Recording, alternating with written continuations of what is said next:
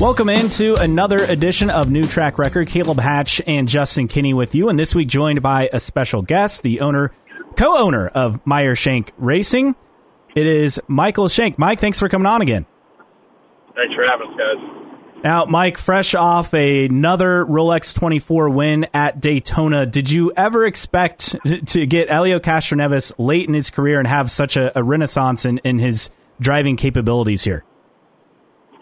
Well, I mean, we certainly bet on bet on the fact that he could do that, and uh, in this case, you know, it made a lot of sense because he had spent the last three or four years driving this particular car with Roger, and then Wayne, and then now us. So uh, a lot of it made sense on paper, but you know, it's really about him and his attitude right now, and you know, he's as intense as he's ever been. He he does the homework, he prepares, and um, you know, when you got you know talent like his, it, you know, it comes to tough.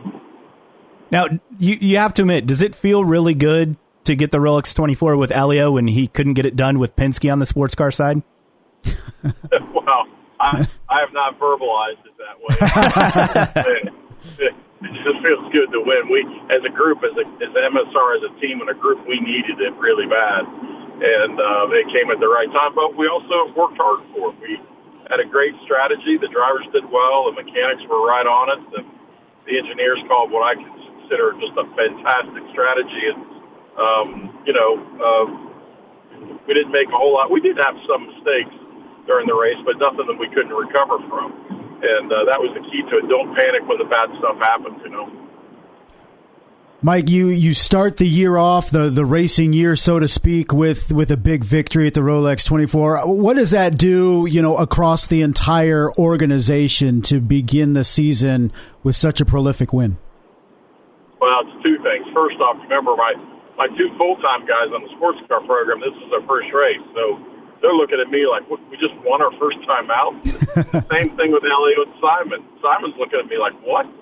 How is this happening? You know, so he's been Simon Pagenaud has been trying to win that race for a very long time, and uh, I'm really glad we were able to get that done for him also. By the way, and uh, I just you know, there's just a lot of momentum within our group and our shop right now at home here where we're working.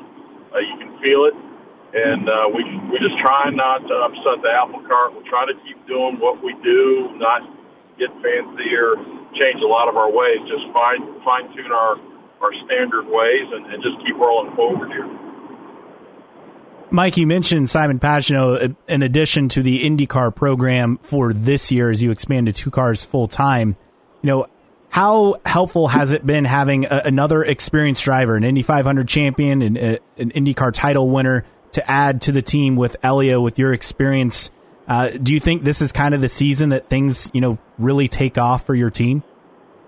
Uh, it's possible. I mean, I think we've put the right tools in the right place to include experienced guys. So, and uh, driving the cars. So, um, yeah, listen, we've we've you know, if you look at the driving side, we've, we've checked those boxes. From the preparation side, we haven't lacked for anything, any spare part, any new part. We've done everything we can to be like really prepared for that second quarter, which is always the hardest part of the IndyCar schedule from a grueling standpoint, right? You know, we're preparing everything we can to make a real run at top five finishes here and, and get both guys up in the top five in the championship. That would be uh, a, a humongous year for us. Um, and again, we're fighting for you know more uh, to keep the program funded, and you know it's all important that we perform for these folks. I think we have, in my opinion, going into the Indy 500. You could argue this, I suppose, but I think we have two of the top five guys at that track on the oval uh, on the whole series. So I, I like our odds. Mike, with the season starting a little bit earlier than normal this year, you know, you mentioned that grueling second quarter of the season, but it's different starting in February of the IndyCar season this year. Has that kind of changed the preparation and approach when it comes to testing and getting everything ready to go? Uh, a little bit. It, it pushes that time envelope a little bit, but it just meant we had to plan more back in October and November, you know, kind of when we know it was coming. So, you know, you look at our, our normal off, you know, specifically IndyCar side right now, you know, we knew what testing we needed to do, put it on the calendar.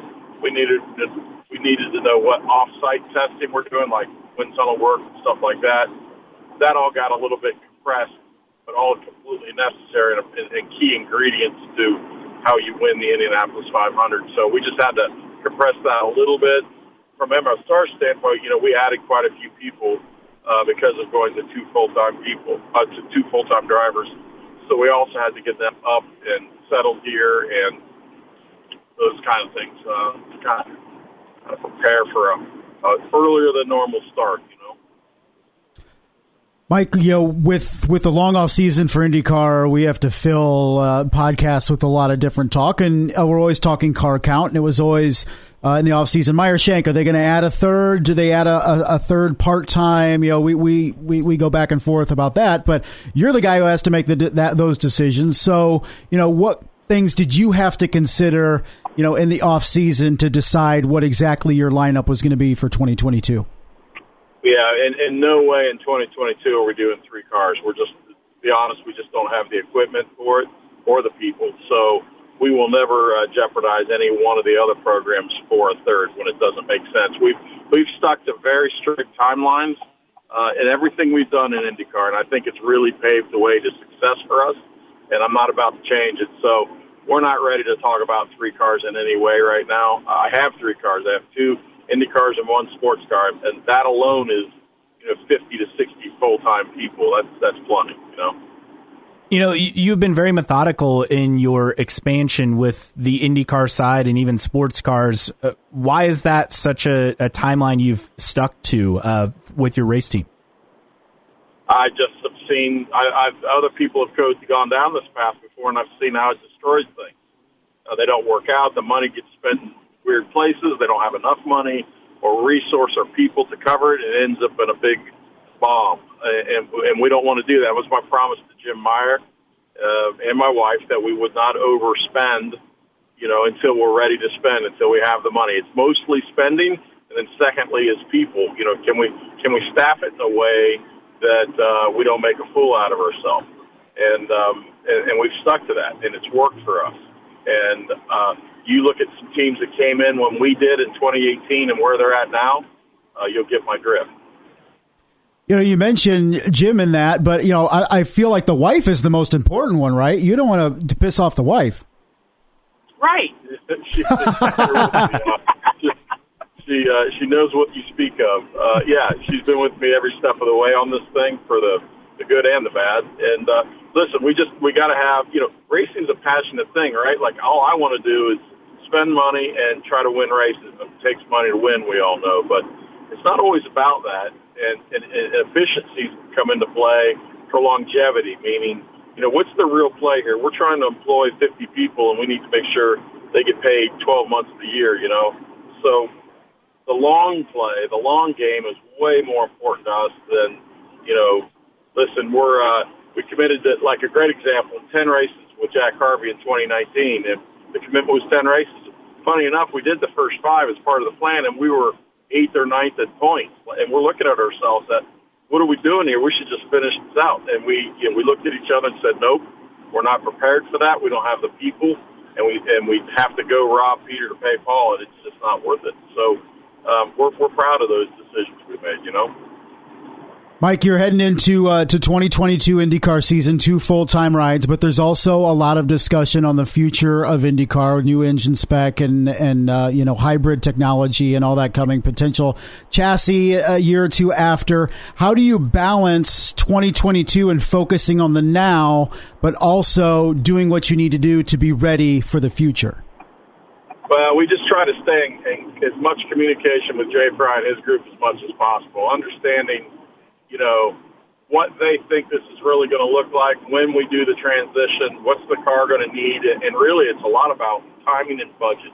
Like, what do we think we're going to need to put away in order to update our cars to not only hybrid, but whatever else comes along with hybrid? And it's, there's quite a few systems uh, affected by that. So um, we just keep talking as much as we can. We know it's inevitable. We know it's going to happen. I, you know, the one thing Jay Fry understands is, is cash flow with teams.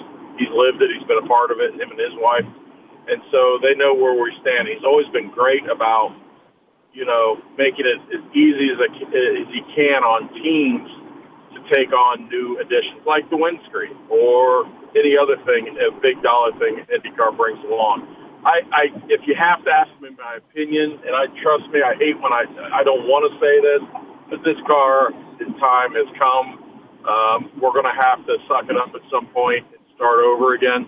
Uh, it's going to be way too heavy with the hybrid system in it. Um, and so, you know, it's probably time for all of us to have to suck it up. Listen, you know, even for us coming in 2018, we're going to get, even us coming in this late, coming in 2018, we own four cars now you know, we're going to get three to four years out of those chassis, and that's a that's a win, right? That's a win. These guys that have been around since 2012, I mean, they're just hitting that out of the park uh, from a you know being able to write costs off over a period of time. So at some point, we got to look at each other and say, all right, we got to we got to figure out a way to let's figure out a way to get an all new design car in here and uh, go from there. Do you have any tests coming up before the start of the season? Yeah, so you know we got this big IndyCar Sebring test for I would say all of the teams are going to be there the 14th and 15th on the short course. Uh, we're doing the second day, so I, I think you'll see about 15, 14, 13 cars each day. It'll be like a mini Grand Prix down there, uh, big time. Uh, it'll be very interesting to see how that goes. So we're all doing that, and then we come home for three days, and then we head to St. Pete. Uh, we mentioned testing, and it, it seems when we look to the future it's the usual suspects, the Ganassis, the Penske's. You throw a McLaren, maybe Andretti, as far as testing the the new capabilities for, for different things for IndyCar. Is there any reason why a team like yours is not being asked to do these tests? So we already did.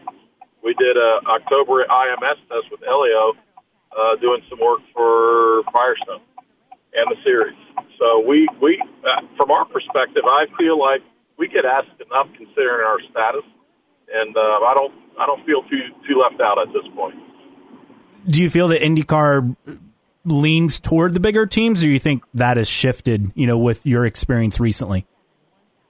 Uh, well, yeah, I think they do what they think is the right thing to do, um, and I don't think I have a whole lot of comment about that because I've been I've done two tests in my time. I've done a, a an engine test for them back in 2018 or so at Ohio 2019, I can't remember, and then we just did this other test for them in October. So, considering you know, you know, at best we're a mid-sized team now with two cars, you know, I I think it's probably where it should be.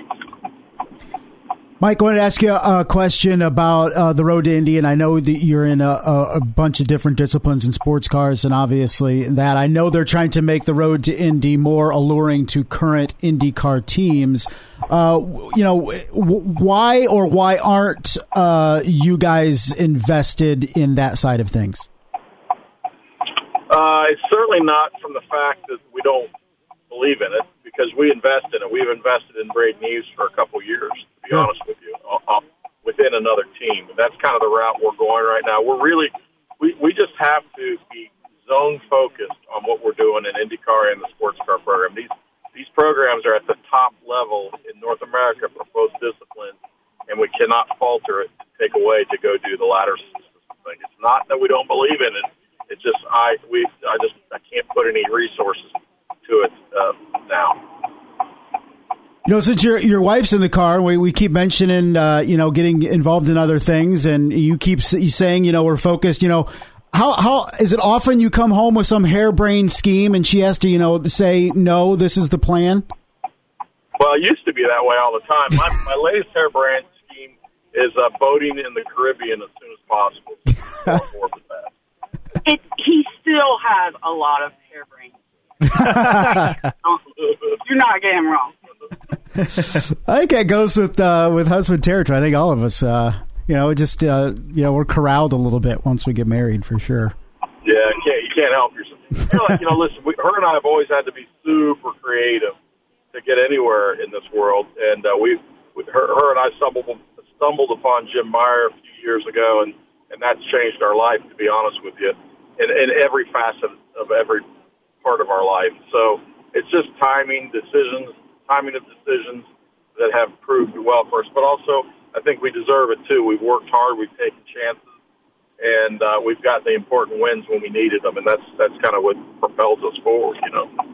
Speaking of harebrained ideas, did you have a chance to watch any of the Clash? And if so, is there an idea or something out there for IndyCar to do to kind of captivate an audience before the season or, or even during the season? Yeah, I, I, I really like the Clash. Uh, you know, there's opinions all, all everywhere on this, but I really liked it. And what I liked is the idea that we need to do some things different to capture audience participation. And uh, and I think they did a brilliant job. Um, it's not perfect, uh, but I'm telling you, you know, thinking of outside the box stuff to engage younger audience or any audience is going to be massively important for all of us. And um, I thought they did a great job. And our hats off to Ben Kennedy, who, who, who was kind of the spirit, the, you know, the sharp end of the stick on that deal. And I thought they did a great job. I loved it.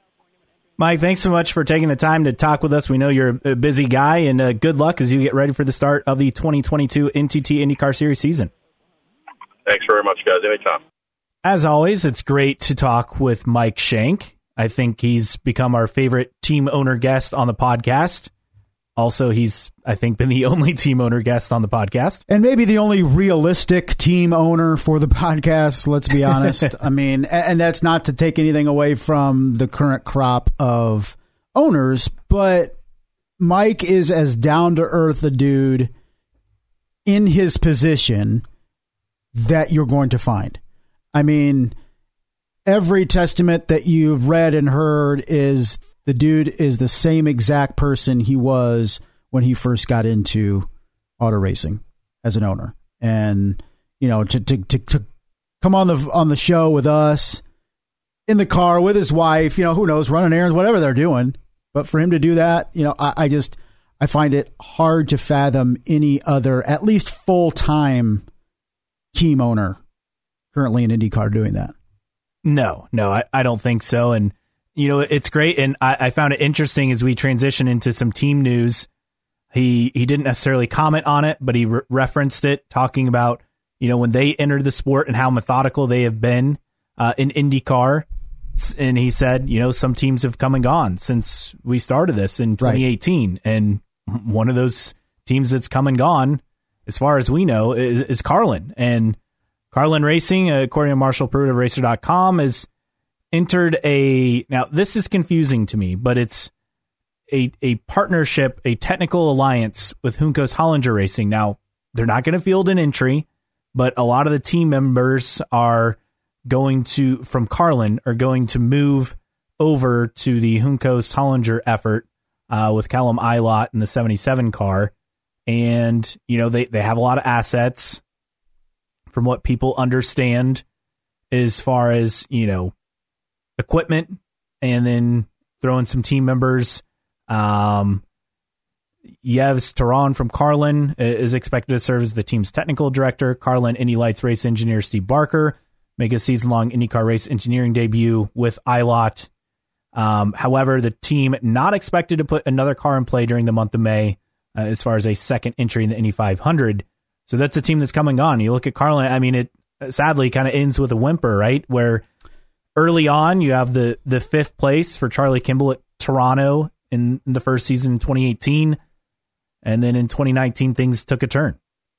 Well, you know, the highlight was the top five. Never got on a podium. Had a pole with Conor Daly, and that was pretty much it. And I think if you want to point to one particular time that really cost Carlin, it's May of 2019. And the fact that Pato O'Ward does not qualify, Max Chilton does not qualify, and your, you know, affiliate with Fernando Alonso doesn't qualify. And that's, you know, what, two and a half, you could say, but, you know, two of your drivers, two of your cars are not in the field for the Indianapolis 500. And we've talked about it before, Caleb. We love bumping. We love the the pageantry and the the the the, the chaos that is bump day and teams not making the Indianapolis 500. But I feel like missing that race with two of your drivers cost that team a potential future in IndyCar. Well, and and it costs consistency, right? Because Max Chilton didn't want to do ovals after that, except for the Indy 500. Correct? Yeah. I mean that came about, and so Conor Daly started filling in you know, with the team, which I mean, it was good for the team and everything we, we've heard on the rumor mills that Carlin really coveted Conor Daly and Conor got a deal to stay with Ed Carpenter Racing, and that was that.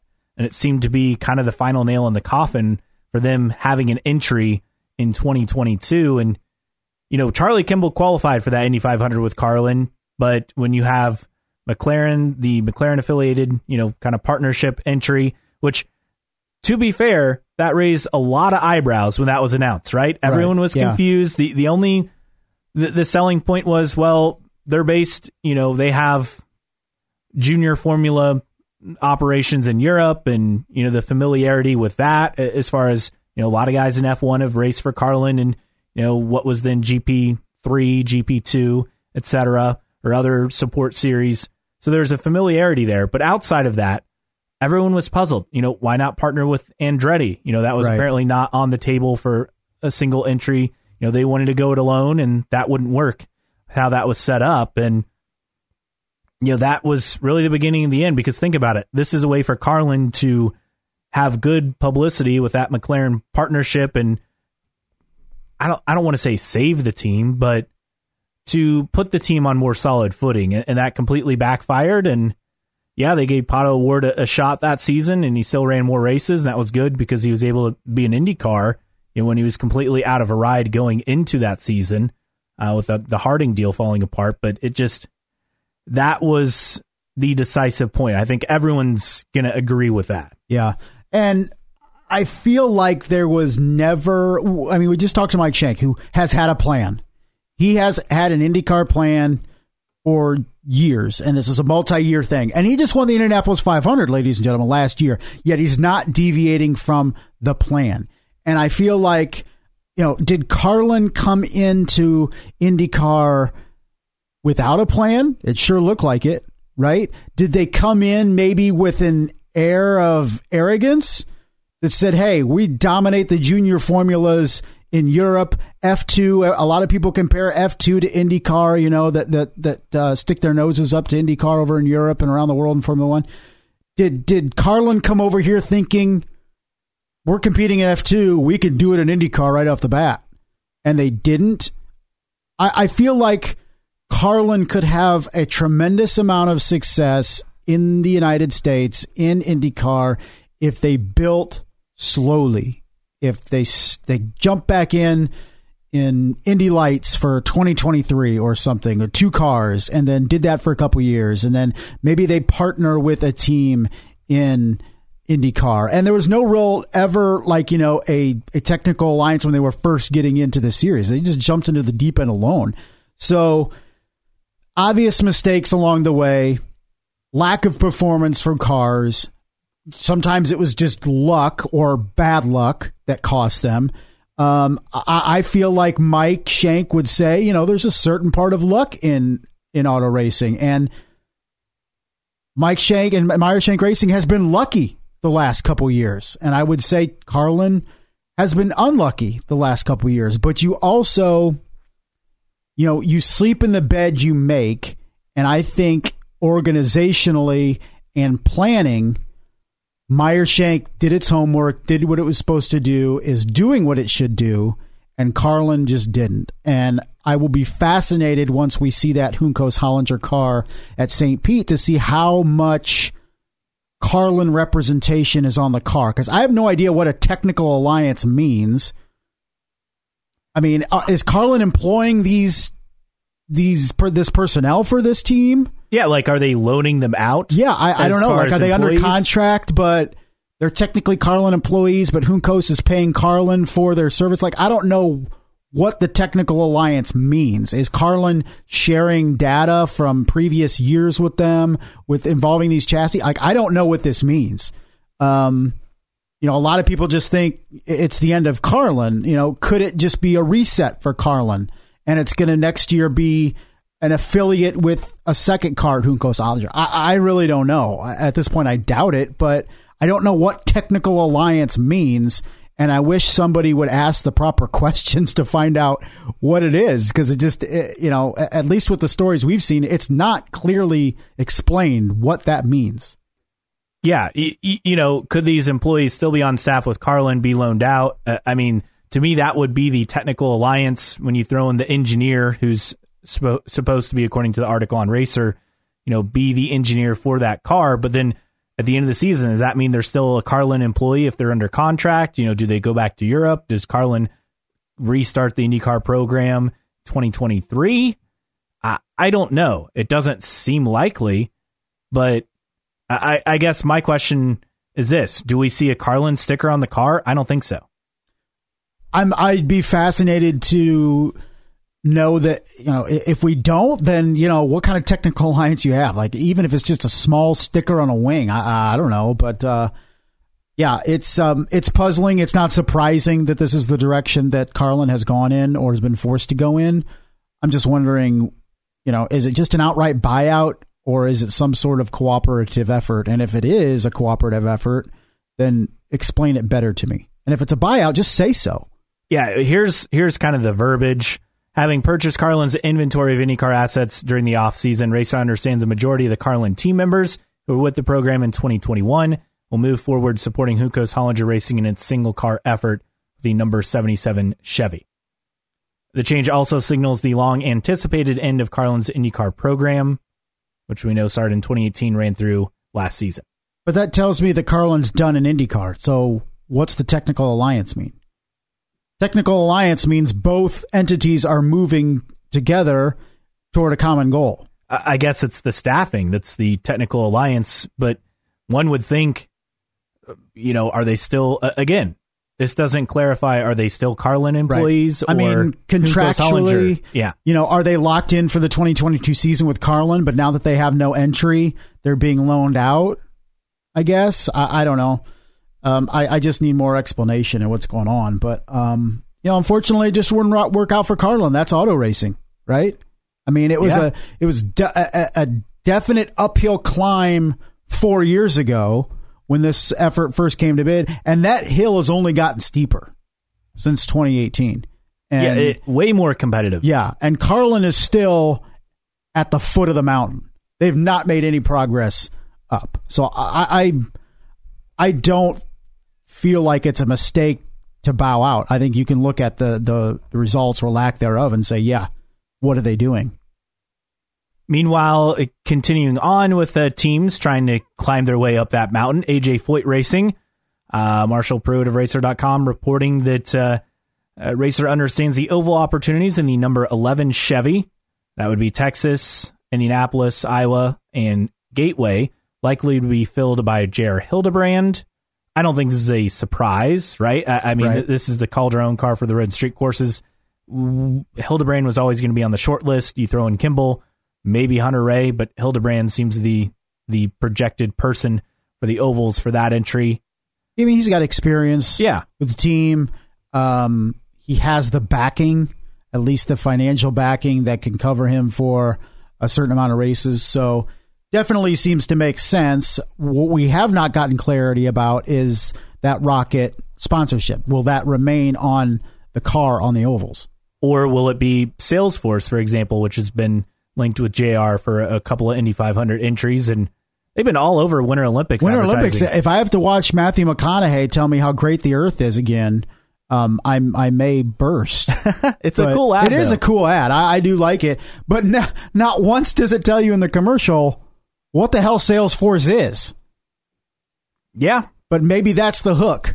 I'm not in, in, in marketing or whatever, but maybe that's the hook is the fact that you put together a, a pretty snazzy commercial with Michael McCon or uh, Matthew McConaughey, and then people just look up Salesforce to see what it is. I don't know. Well, the the ad has captured my attention, and they're taking obvious shots at Facebook and Meta. yeah, the and, metaverse, and Amazon. You know, yeah. with, with the ad. So it's entertaining. Uh, the the other one of the other stories as far as an Indy 500 entry, uh, Maradi Autosport working on a co-entry for the 500. This is that Spirit of Speedway thing, which, to be fair, we both thought when we've seen stories about this, it was complete vaporware. But we'll see if they're able to work something together. He has partnered with uh, Coyne in the past uh, for previous 500s. Uh, he did partner with the team that is now Arrow McLaren SP back in 2016. But uh, he, he's meeting in Indianapolis Wednesday. Today, as we record this, all day for sponsor meetings, and we'll we'll see if they can get something together. It seems like it'll be a Chevrolet entry. Not a surprise. Honda seems pretty full, but uh, we'll see what comes of this. I I don't know. I guess I'm just not confident. You're still when this first came out that it was going to be this Spirit of Speedway sponsored car for the 500. You scoffed pretty Yeah. audibly, Yeah. I would say. Um, I hope it's something. It's it sounds promising. The fact that uh, uh, Maradi has had experience in the 500 in the past makes me feel a little bit more positive about this effort. But it still takes dollars and cents and a partner to make this happen. And I don't think the purely the spirit of Speedway hook is enough. He's going to need some more financial backing from somewhere and a partner. And it's going to be a Chevy team partner. So that narrows the field. yeah, we'll we'll see if they put something together, but um, I know. I still have my doubts, and the more this goes forward, the more it seems like you know, 36 entries seems like a long shot. 35 seems iffy. It, you almost wonder will there only be 33 this year? As teams are probably tightening up, getting ready for all these changes with you know hybrid in 2023 and a new chassis coming in two or three years time. It just seems like there's no momentum for more entries, which was not what we thought, you know, going into this year. you know, it's not like a chassis change. Like if let's say 2024 is the final year for the DW12. And, you know, we always see this at the end of of the lifespan of a chassis where everybody has spare chassis, so they're just going to enter cars, right? But Yeah, 2011. yeah, saw it. Yeah. So nobody's doing this when it comes to engine specs. Like, you know, uh, Honda and Chevy are like, yeah, we got a bunch of spare engines laying around. Let's just, you know, we got plenty of cars here. We'll, we'll do 20 cars each in May. How about that? No, that doesn't happen. So, you know, the, the surplus of engines is small. You know, they build these things to, to exact specifications. So there's not going to be extra engines to be had in the final year of a particular engine spec. And two, you know, you look at efforts. We talked to Mike Shank about it earlier in terms of balancing those efforts between now and the future. And teams are starting to look towards the future, what they need to do to be prepared for 2023 beyond. And of course, the engine suppliers are doing that. They're working on the specifications and the designs for their engines in 2023 and beyond. So, you know, pardon Honda and Chevy if they're saying, you know what, we usually do 18 each. You know, uh, you know, it, could Chevy come back and say, hey, we're only doing 16 or 17? You know, absolutely. And so, could we be looking at a field of 34? And then that you know leads to my conversation. Look, if there's 34, start them all. 35, I get it for bumping. 34, start 34.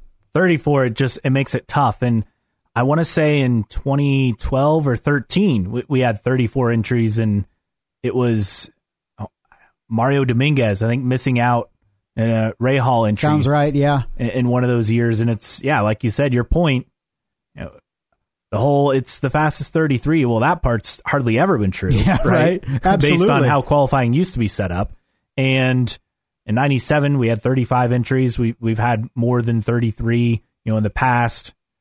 It just it makes it so tough when you're just that one car and, and unless it's from a big team i mean it is and even then that's that's really bad for that team because it's going to be a prime like a primary sponsor well-known sponsor that it's just not going to work on a business model standpoint and you just you hope that we get at least a little bit more bumping and throwing out some more names. Rc enerson searching for a new team according to Marshall Pruett of racer.com uh, for this year's indy 500 um enerson saying we're trying our best to be in something for the 500 there's just not a lot of open seats at all right now. Talking to some of the other team owners they're like no we're sticking with this number of cars and that's that i'm hoping the window isn't closed uh, they've been looking for sponsorship since uh, the Indy GP, and this this talking about the August race. I think they did that race, and but Enerson saying as of right now, I won't be there with Top Gun. Now, does that in any way, and I read this story a couple times trying to find some hints, What do we think about Top Gun's chances then to be at Indy? Does that read like RC Enerson is looking for other opportunities because Top Gun's not going to be there, or are they, you know, splitting and each are making efforts for May? Man, that's that's. I tough. agree.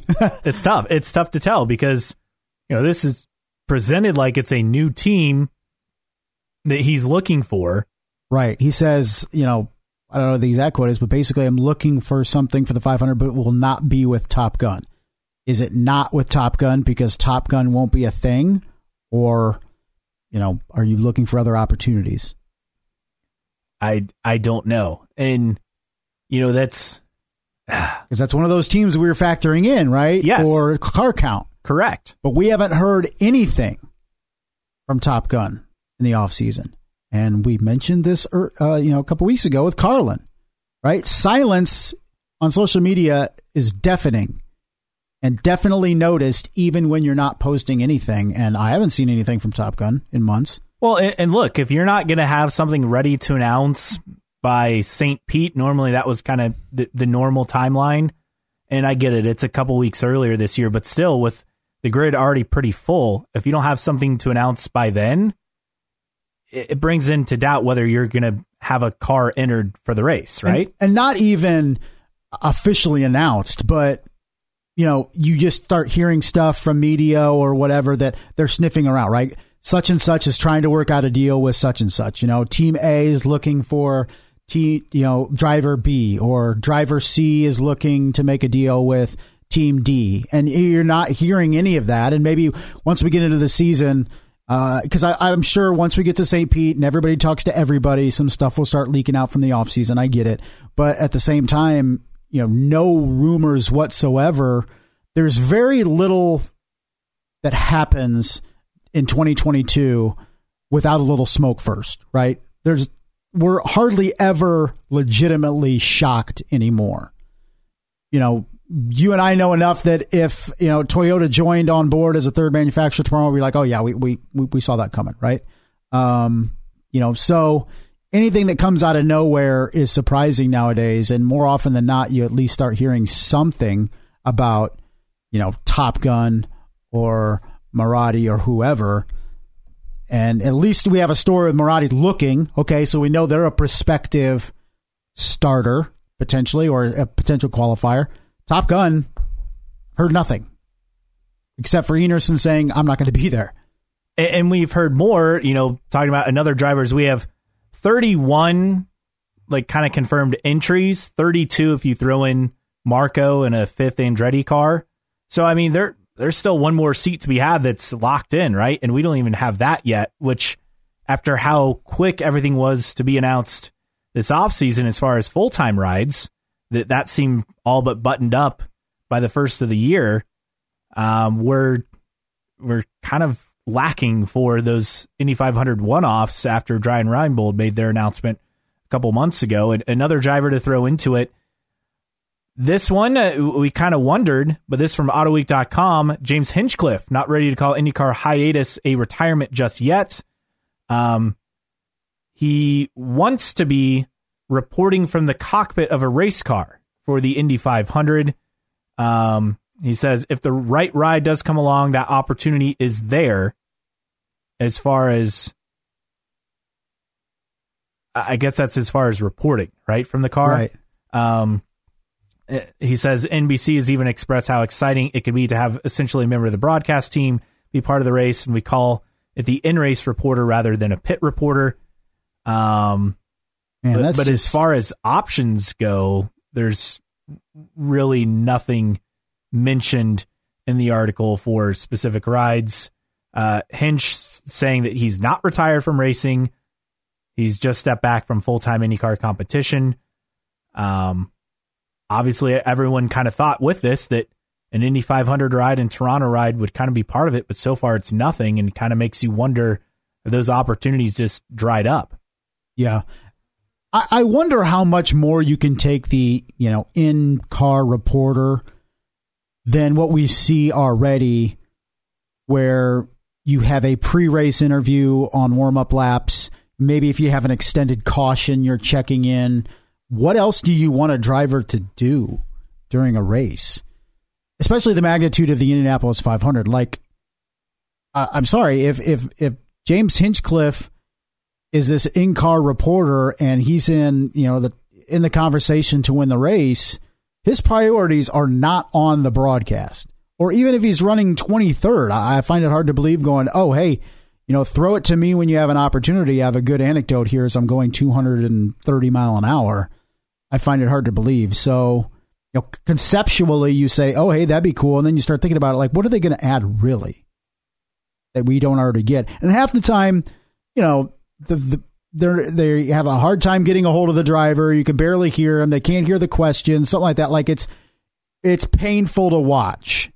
I I tend to not watch the um I usually fast forward my DVR at the the in car interviews because there's so much that can and does go wrong and very little payoff. Very little time do I come away from those going, man, I really learned a lot from that 30 seconds talking to a driver.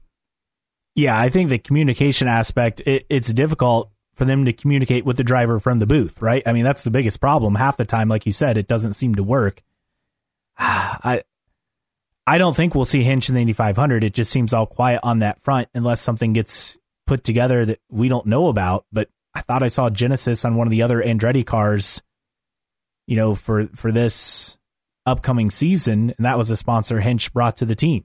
Yeah. So doesn't look promising unless he has something else lined up. Uh, and then another bit of driver news. Not this is a surprise. Max Chilton leaving IndyCar. He's joined McMur. Let me try this again. McMurtry Automotive, head go. development driver. He's developing a, a car, um, a road car, and it's kind of like a high performance road car. Which is something it sounds like Max wanted has wanted to do, you know, for a while. Uh, going back to to Hinchcliffe in terms of the possibilities for Hinch, we've discussed the streaming show that's is it coming at some point? Maybe potentially. And we've talked about building that around the month of may. I feel like you could have added content if james hinchcliffe was part of that show through the month of May, maybe as a driver trying to make the race, but also an analyst and and doing that. So I could see his his driver and um, announcer acumen working very well in that realm, but other than that, I'm just not sure what you can do to combine broadcasting and driving that's going to be fresh and new. And I just if I'm a driver, I want full focus on the race. Yeah, and the team right? wants that too, right? They don't they don't want to hire you or bring you on to race their race car and half your mind is on oh man, uh, at lap, you know, 90 I need to do a check-in with NBC and and go live. Like no, you're you're racing a race car, their race car, and you have minimal distractions. So uh, yeah, it's a, that's another hurdle. Great point in terms of having Hinch as an in car reporter in the 500. And that's a look at some of the driver news. One other bit of team news before we uh, move forward a renewal and a partnership for Arrow McLaren SP, multi year renewal with Lucas Oil, branding on both the number five and seven cars. They'll also be the primary sponsor for Montoya, the GMR Grand Prix on the IMS road course, that courtesy of Nathan Brown of the Indy Star. So good to see a long partner back. And, you know, before we move forward, we didn't really touch much on this, Justin, but, you know, we both caught bits and pieces of the Rolex 24 a couple of weeks ago. And, you know, I, I guess what were your takeaways? I, I caught a, a, little bit here and there and caught the final, I don't know, half hour, 45 minutes. It, it's not something I feel like I have to watch all of it, obviously, but it's, it's just nice to have some racing to watch, I, I think is my perspective. I, I would watch just enough just to get to scratch that itch. I turned it on Sunday morning, watched for maybe a half hour, and that was pretty much all I needed. And and I told you after the fact, it's very difficult for me to become heavily invested in a sporting event that has nobody there. And I know, you know, the majority of people are in the infield and all that stuff, but there's there's there's not a lot of people there. There's not a lot of spectators. I get it. Some people are listening going, it's an endurance race. What do you expect people to sit there for 24 hours? No. But at the same time, you know, we're told that racing events without fans kills the, you know, the excitement level. Uh, we went through this during, you know, COVID and, you know, places that IndyCar has gone and other series have gone that nobody's in the seats. And there's just no excitement whatsoever. It really takes away from the show considerably. And then you come around and try to tell me that I'm supposed to care about the Rolex 24 as a prestigious race when there's nobody there. It's very difficult. And I know endurance racing is kind of a different animal, but I look around and there's just nobody there. And I'm like, how, how important is this really if nobody's there? Like I understand it's important, but it's it's perception, right? And for me, it doesn't come off as a huge event because of the lack of fans. Well, and I would say uh, again, fans aren't in the stands, maybe except for the start and the end of the race. Otherwise, they're in the infield, and that's kind of where the the party and all the entertainment and action is. Um, also, they could have ten thousand people there, and then all be in the stands and it'd look pitiful. It'd still look pitiful. Yeah. But I mean, you know, Daytona's taken a considerable amount of of seats out. I think it now seats what like is just it, 80, over 90? just over 100? 100. Yeah. Okay. Uh, but that's you know half of what they used to have. It was close to 200. Um, but look, I, I, know there's a lot of people that love sports car racing. You know, we had Mike Shank on. Yeah, I, like I get it. I'm not. I'm not dogging uh, sports car racing. I'm just saying for me, it's tough for me to invest in something when there's not a lot of people there. And taking a look at the IndyCar, you know, obviously Meyer Shank Racing with Simon Pagenaud and Elio Castroneves as part of the uh, team, the overall winner in the LMP1. But then in LMP2, Dragon Speed, it's a familiar team name for IndyCar fans. Yeah. Pato O'Ward, Devlin DeFrancesco, and Colton Herta, part of the lineup for that team, taking up the uh, third LMP2 class victory in the last four years. So congrats to them. And this from Nate Ryan of the 235 drivers in the Rolex 24 Hours field, or 12 full time IndyCar drivers. Five of them now will depart Daytona with some really nice watches. So a lot that? of success uh, for those drivers. Pato O'Ward's second uh, win in three starts. Colton Herta second one in four starts. Devlin DeFrancesco first win in four starts uh, for the Dragon Speed team. So a lot of success there. And just like that, it's February. Hey, it's hey, race month for IndyCar. Is. You know, usually it's February is going to tune us up with the Daytona 500 for March and the start of the IndyCar season. We don't have to wait till March. No. And this from Calhoun 98, Russ Thompson. Uh, St. Pete will only be the fifth race in February since 1926. And two of the other four were a double header. Let's see if you remember this, Justin. We've talked about this before. In a foreign country, 1971. Okay. South of the equator. Yeah. Argentina. Oh, gonna, yeah. Both won by Al Unser, which How about that? It's a it's just a bizarre event that was put together and they had a race on an oval in Argentina. And it's uh if I remember it's a one off. Incredibly long straightaways. Yes. It was a very large track it was shaped like Martinsville, but on steroids. Basically, it was like a a paperclip. Yes, but it, it was the. Uh, let's see, I, am pulling this up. The USAC uh, wanted to do this this race and a circuit at Rafaela, forty thousand people. Um, it was the Autodromo Ciudad de Rafaela, three mile oval. Yeah, two hours from the nearest big city. USAC offered $100,000 to stage an exhibition race.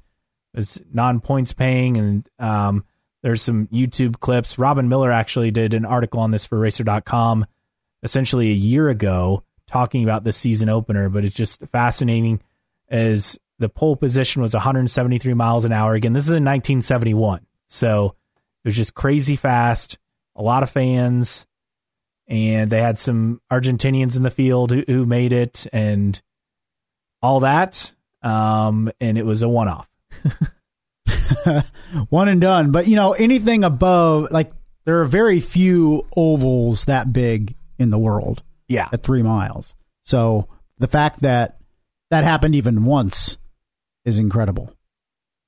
And it's incredible we're back this week, right? I mean, we survived the snowstorm. We did. It was uh not chaotic, but it was more like the, I get people outside of Indiana who live in actual places where they get real amounts of snowfall or like it's just snow. Like we I mean, got we got a foot. I mean, that's yeah, big time. Thirteen inches across two days, and they don't plow everything when it comes to residential streets until like what two days later, basically. Yeah, usually. So I got stuck leaving work on Thursday night. So and then stuck getting home. yeah, yeah, yeah. So not not great if you're driving not on a main road. Um, it's probably not going to be plowed or plowed very well, and that was kind of the issue. So we're back. Plus, let's be honest, not much happened in the previous week. Yeah. So it was a, a, good week for a snowstorm in terms of news or lack thereof. And with that, we'd love for you to interact with us. You can find us at newtrackrecordpodcast.com. While you're there, sign up for our email list so you never miss an episode. And we hope to announce our winner of our book giveaway. Our, our I, I picked someone, they did not respond. Okay. Picked another person waiting on their response. So we have picked winners. Somebody if, claim this yeah, book. Check your email from New Track Record Podcast. Uh, you might be a winner, and we hope to have the winner announced by the end of this week. Um, also, you can find us on uh, Facebook. Just like us, search for New Track Record. On Twitter, our handle is IndyCar Podcast. And as always, you can send us an email, newtrackrecordpodcast at gmail.com. Or if you get an email from that address, you should probably open it because it might be important. You yeah. might get might get a, a, a copy of a checkered past the book on Al Unser Jr. I feel like we'll put this out now. Hopefully, in the next week, I'll have time to put together fantasy league if that's even open Ooh, on yeah. IndyCar website. So if you're uh, interested in joining this season in our new track record podcast fantasy IndyCar season, shoot us an email so we know how to contact you. It's not, it wasn't easy last year to set no, this thing up. You you did uh, yeoman's work, as they yes, say, to put it, that together. It, it, they make it much more difficult than it should be. I hopefully some of these things have been rectified from year before. But if you are interested in joining us in the uh, IndyCar Fantasy League this year, merely send us an email, say you're interested. So we'll have your contact info and we'll shoot you an email with an invite as soon as possible once we get that set up. And you can find us on your favorite podcasting platform, of course, Apple Podcasts. If you follow us on there for free, do us a favor, give us a five star rating. And if you're really nice, write a review.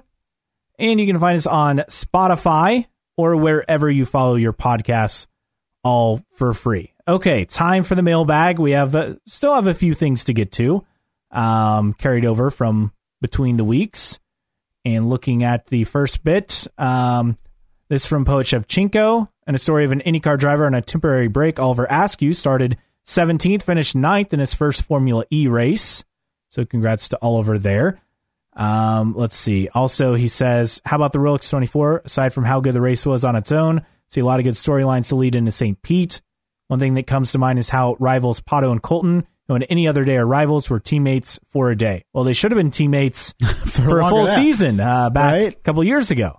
You know what's interesting about the Rolex 24 is there's so many ties to IndyCar and very little ties to NASCAR. And when we're talking sports cars to stock cars, there's a lot more similarities between those two than sports cars and open wheel cars. I just wonder in turn is it is it lack of time? You know, is it the the length of the NASCAR season? Uh, is it you know the the the know, proximity of the Daytona 500 that, you know, is it the co- contractual obligations with these teams that prevent their drivers from participating in, in this stuff? I was wondering why IndyCar has been able to embed itself in the sports in sports car racing to the amount that it has, a lot more than what stock car racing has been able to do. I mean, more similar disciplines because there are more road courses.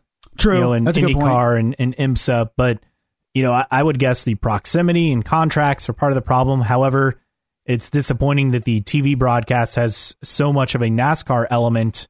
It does. And I at least Marshall with, Pruett brought up the Yeah. very good point in the mailbag this week.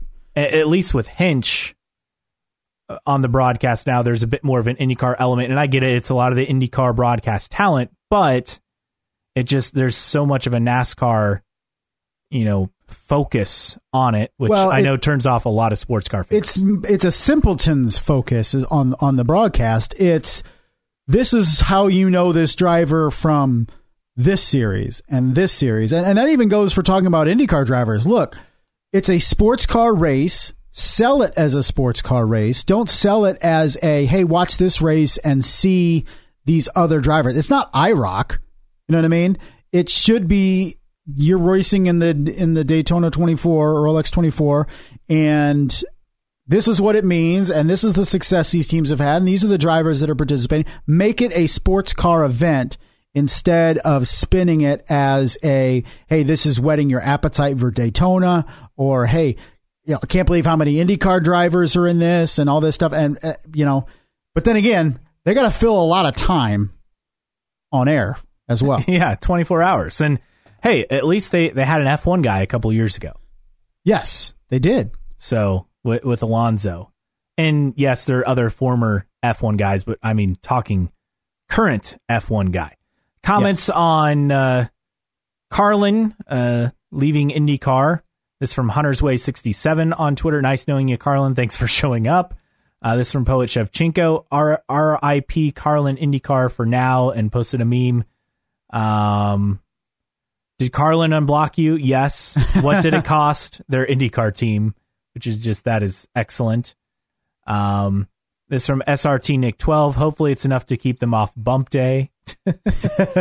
Jeez, tough crowd. Tough crowd. Uh, this from NCAP Teen 185. Uh, saying we were making excuses uh, with the, the, the snow day we took last week. Look, it was bad, but he says, no excuses, fellas. That guest better be Milka Duno.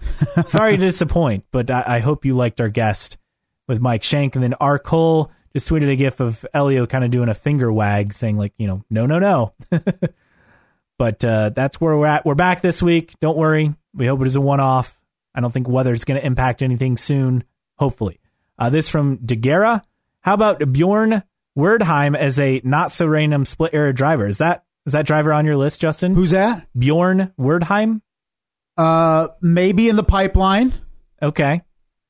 Well, that's an option that we'll uh, keep in mind. I Uh, always need more names. I told you before we went on air that uh, we're running out of guys that are not obscure guys that we throw around because they're obscure. Like we need next level obscure, right? I feel like there's still a lot in 96 and 97. well, that that's usually where I go. When I start searching, I start in 96, 97. once you get past those two years, I feel like it'll be a lot tougher. Yeah. One, because I will have been old enough to kind of follow the sport and know what's going on. And two, I mean, they're more familiar names for us as well, outside of those one off guys. Uh, this also from Daguerra Salesforce sponsorship in the cards, talking about the JR Hildebrand, uh, likely going to be driving the 11 car for ovals. I would think that would be a factor in that, uh, definitely. So that is a look at the mailbag as far as tweets go. We got one uh, message from, according to Stitch. This is long, but we're going to read it. This is talking about the Ernie Francis Jr. and Race for Equality and Change. He says, Okay, I've had a problem with this since I first started hearing things back in October. Race for Equality and Change was supposed to be about building a pipeline into IndyCar, not just for underrepresented drivers, but everything from mechanics and engineers as well. Started Force Indy to build a foundation in USF 2000 that was supposed to progress throughout the road to Indy. I love Ernie Francis Jr. I've been following his career for a long time living here in Florida, but to cut off Myles Rowe after one successful season to take the easy route, just getting a black man into the Indy 500 as quickly as possible, shows that the race for equality and change has turned into nothing but a quick PR hit for the series. This is not just a perception, but a clear demonstration by the actions the series has decided to take. Trying to say otherwise is the very definition of uh, pissing on my leg and trying to tell me it's raining. this goes for Paretta program as well. One 500 and they're left on their own. Another example of taking the quick PR impact without an actual commitment to making lasting change. believe IndyCar makes these decisions because they don't believe anyone is paying attention anymore. Well, I am. Marshall Pruett has been more outspoken about these decisions on his podcast as well.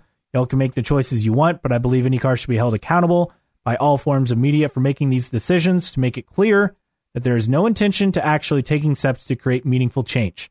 It's just another PR program being done as cheaply as possible. Appreciate the thoughts, well thought out, and I, I think we did talk about it a couple weeks ago. And I made sure to link the GoFundMe page for Myles Rowe um, on our Twitter account so people know where they can donate. And again, as far as we know, he's probably going to start that season because he's raised about half the money for the USF 2000 season. Yes, I, I don't disagree. I mean, look, Paretta Autosport, we forgot to talk about them and right. Indy 500 stuff. And, you know, they seem to have something lined up a couple months ago, but it's gone completely quiet. And we don't expect them to team up with Penske, but they may have to as a last resort, right? I mean, yes, it's great points in there. And it really made me think and go through it and look at it and say, yeah, outwardly it does look like that, right? As quick as possible. They're not, you know, we mentioned Carlin about not having a plan. They just kind of went into IndyCar and, you know, this is what they were trying to do, but, you know, no overriding plan. Looks similar with this program is, you know, to the point, they're just trying, it seems like they're just trying to get a person of color or whatever into the Indianapolis 500 as quick as possible instead of moving up the ladder. So, you know, last year it started, they started USF 2000, right? So we thought, okay, this is where the program's going to start. And then next year they're going to add Indy Pro 2000, but then keep USF 2000. And then they're going to slowly move up. And not only does that lay the groundwork for drivers, it also lays the groundwork for crew members and engineers mechanics and, you know, potentially even team owners.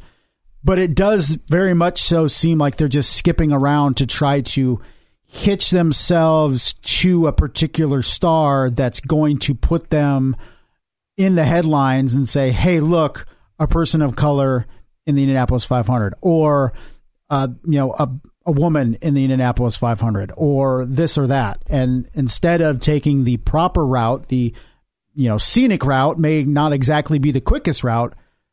It's prob it's the correct decision. But unfortunately, at least outwardly, that looks like IndyCar is just you know chasing a quick headline instead of really laying solid groundwork for this program.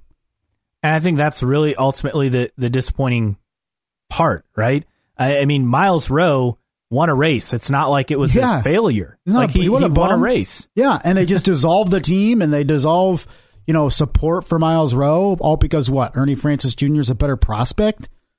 I don't know. Maybe that is that as simple as it was because it sure outwardly looks like that. Oh, absolutely, it does. And and Myles Rowe is further away from getting into the Indy 500. I get that, but then why not support both drivers and right. give them the tools? I mean, Will Power vouched for Myles Rowe and kind of helped line this up.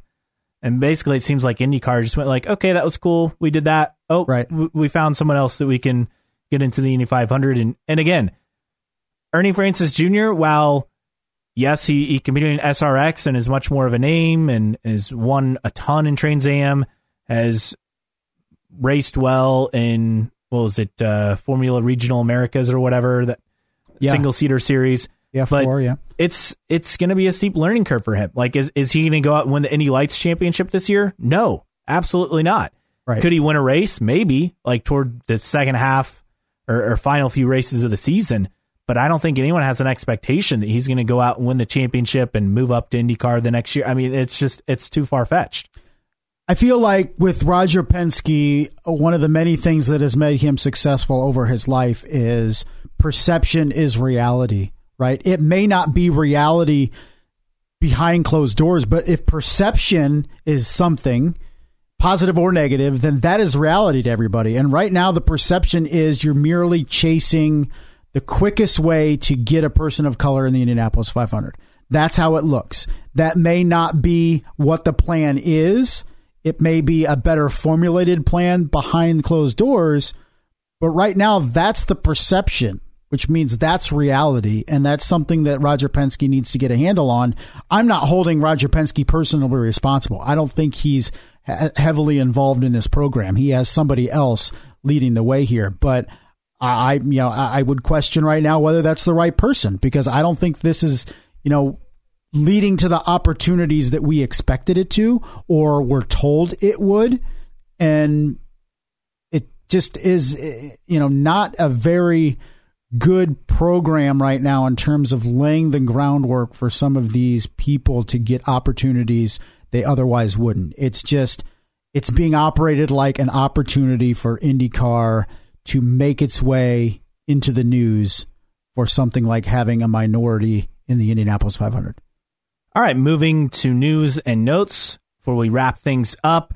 Uh, a couple of livery reveals. Alexander Rossi, the Napa Auto Parts and AutoNation scheme uh, they've kind of combined them. I'm not sure how I feel about it. I don't know if you saw this car. I'm not.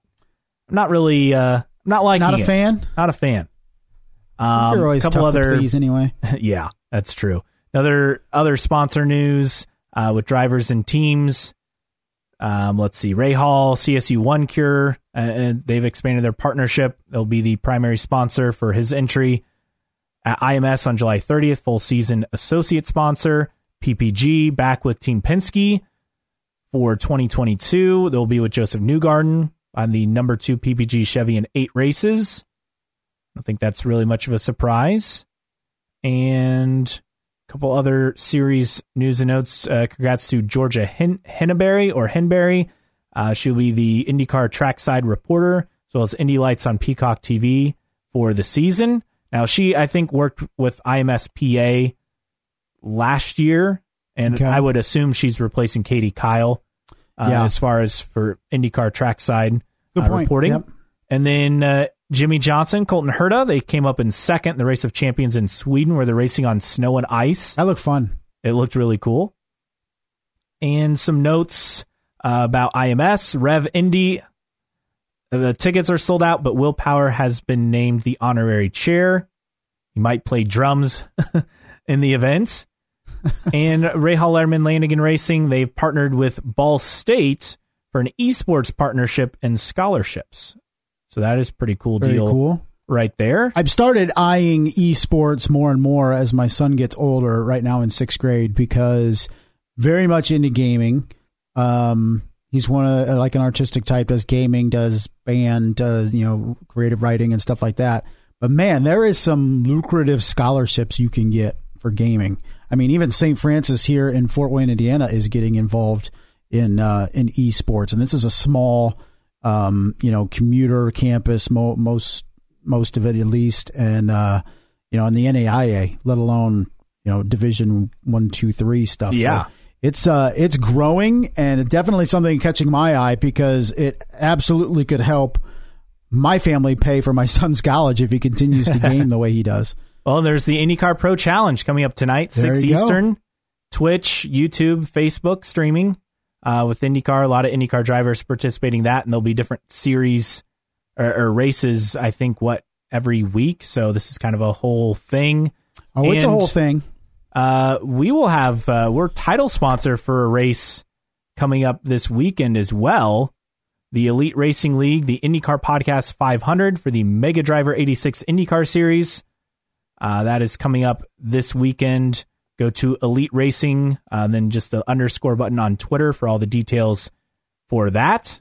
That's coming up as well. And with that, we got a couple more things to get to, and then we'll get to your Split Era Driver of the Week here. Excellent. Did you see uh, the Red Bull I Livery? did. I did. with Oracle? Yeah, that's uh, quite the title sponsor. Yes. 100, 100 million a year. It's uh, it's a pretty penny. That would pay for like 20 IndyCar teams. Well, you know what's interesting about the the cars for Red Bull is you look at the car and it's so busy with the bulls on it and all this stuff, but it's just it also gives that clean look, which is very difficult. I, I feel like that's you know you've made it as a company because it, the bull is not subtle, right? It's in your face, but it just flows. Like it, it's not eye catching to the point where you're just like that doesn't belong. It does belong, and I think that's that's a hurdle. You know, you throw a hundred liveries together with random companies, and the majority that big, you're gonna be like, that's doesn't work. But with Red Bull, it does. But uh, yeah, big big cash influx for Red Bull. You know, that's the stuff you can do after you win a F1 championship. yeah, you get a lot of money. And we we talked a little bit about the Clash earlier, but uh, TV ratings 4.283 million viewers on Fox. Uh, I'd say that's pretty good. Nearly beat out the Pro Bowl. And uh, Necktie, Arni Sribhen of IndyCar said, with the Clash showing you can put temporary oval racetracks where the people are, can we please revisit the 1.2 mile oval for IndyCar at Burke Lakefront Airport? And Bobby Rahal replying, or Milwaukee. Yeah. you know, that's a great option. And then we we learned over the weekend from Jim Utter, a, a NASCAR reporter, but he says sounds to me the whole change at Auto Club Speedway from two mile to half mile NASCAR track is all but dead. Sooner or later, you actually have to start the renovations. It doesn't seem to be happening. And one other uh, quick note on um, some some driver news. So we, we mentioned a Checkered Past. Well, Jade Gurss is taking it on tour in Indiana, Evansville, Martinsville, Carmel, Bloomington, and Columbus. Watch out for dates and details on autograph sessions with Al Unser Jr. and yours truly coming soon.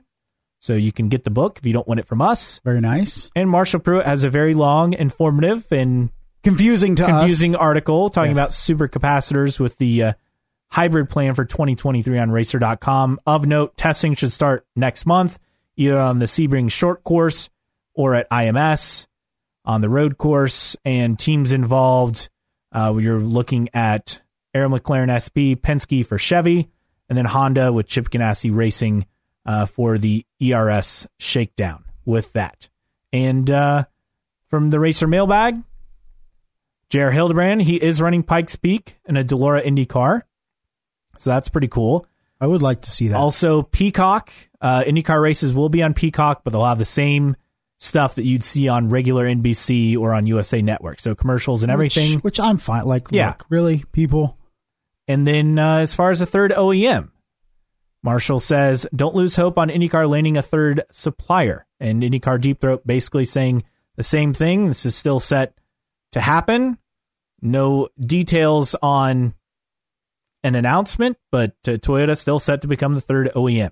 The longer it takes to announce, the more worried I become. If it's not announced around St. Pete, I'll be a little bit more worried. Yeah. If it's not announced by Indy 500 weekend, I'll be very worried. If it's done, then why isn't it announced? And I think if it's they're not just done, waiting for the optimum time to Well, announce it. I, I don't know. Then then just come out and do it. I, what's an optimum time? You know, what's an optimum time? Right when you're a couple weeks away from starting the season, and that would really, you know, inject the series with some positivity entering 2022, wouldn't it? Yeah, I, I don't disagree. I Which think it's makes me St. think that it's not done, which means there's a possibility it would not happen. I think St. Pete. Uh, I mean, I'll give it until St. Pete, and then if nothing happens, then then I'll really start to doubt everything that, that is happening with that. All right, That's, fair enough. That's just me. And then qu- quickly, shout out to Robert Wickens and Bryan Herta Autosport as they scored a podium finish in the what what is that? The TCR Challenge at Daytona, yeah, it was a Friday. I the think, Friday before race the Rolex 24. before the Rolex 24. All right, Yeah. with that, time for your split era driver of the week. All right.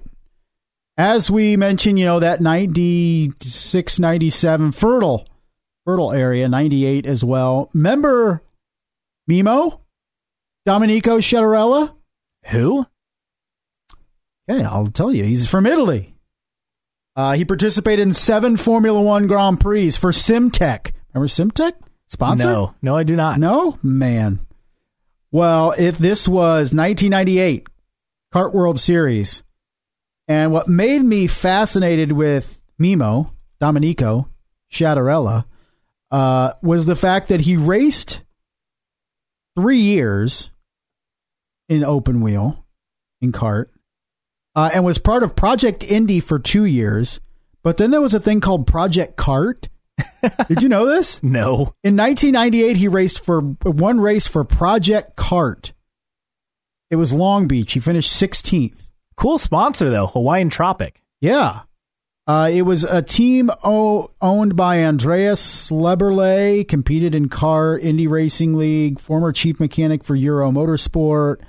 Um, let's see, funded in 1994 and operated throughout the 1998 season. Only appearance in the IRL was with Johnny Unser for two of the three races of the 96 season and two in the 96 97 season, our favorite all time IRL season, 96 97. He also raced an F1 though. Uh, MTV Simtek Ford. You mentioned that.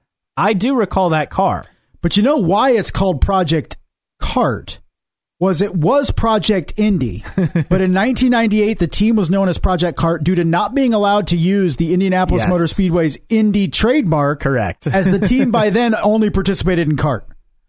Ah, Uh, the team attempted the Indianapolis 500 several times, only succeeded in making the field 96 with Unser. Their car did not start due to a broken transmission. So Project Indy never started at Indianapolis 500.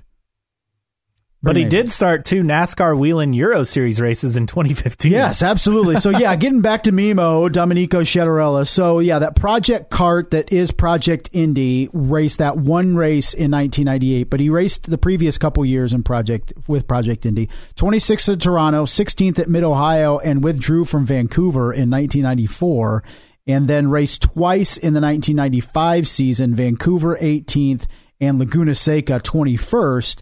And then made the Long Beach start in 1998 for Project CART aka Project Indy, and that was it for Dom- Domenico or Mimmo. He did race two Le Mans, Indy, uh, Le Mans 24 hours, uh, 99 and 2000. Also did some endurance races or some V8 supercars. And you mentioned the, the Whelen Euro Series. Yeah, at Valencia in Spain. I mean, that's a, a F1 test circuit Yeah, that's big time. So and a MotoGP track. So he did five races total over three years. His first race, he tried to attempt to qualify for the Molson Indy, Indy Toronto way back in '94, didn't make it. Um, but his final race was the '98 Long Beach Grand Prix. Again, made seven starts, or no, six starts, excuse me, in in F1. Uh, raced for Simtek was his team in Formula One. I do recall the car because I had MTV as the sponsor, and I do remember that car. There you go. It had a bunch of funky colors. His last entry in Formula One was the 95 Monaco Grand Prix. And once again, P- Domenico Mimmo Sciatarella, Pi- Project Indy driver, and the lesser known but exactly the same Project CART team. And I'm not even going to try to pronounce his last name because your guess is as good as mine. I mean, there's a lot of vowels in there. I'm just letting it flow. I'm going with Sh- Sciatarella. I'm sure. I'm sure it's Schiat, Schiatarella or whatever uh, from Italy. But um, yeah, Domenico, Mimmo, Sciatarella, Scattarella, your random split era driver of the week for this week. good, uh, a, a good thing to end on. Another random split era driver of the week that I've never heard of, and that is the goal. And so far, you've succeeded. Good job. Why, thank you. So next week we'll be back with more IndyCar talk. Wow, it'll be two weeks from the IndyCar season opener when we uh, get back with you next week uh, to talk all things IndyCar and gonna get ready for that season season preview episode pretty soon here. Yes, let's do it. I mean, that's two weeks Yeah, from season preview. Next week, we'll hopefully have some details on uh, Fantasy IndyCar with us. yes, for sure. All right. Well, thanks to Mike Shank for Justin Kinney. I am Caleb Hatch. Thanks for joining us on another edition of New Track Record Podcast.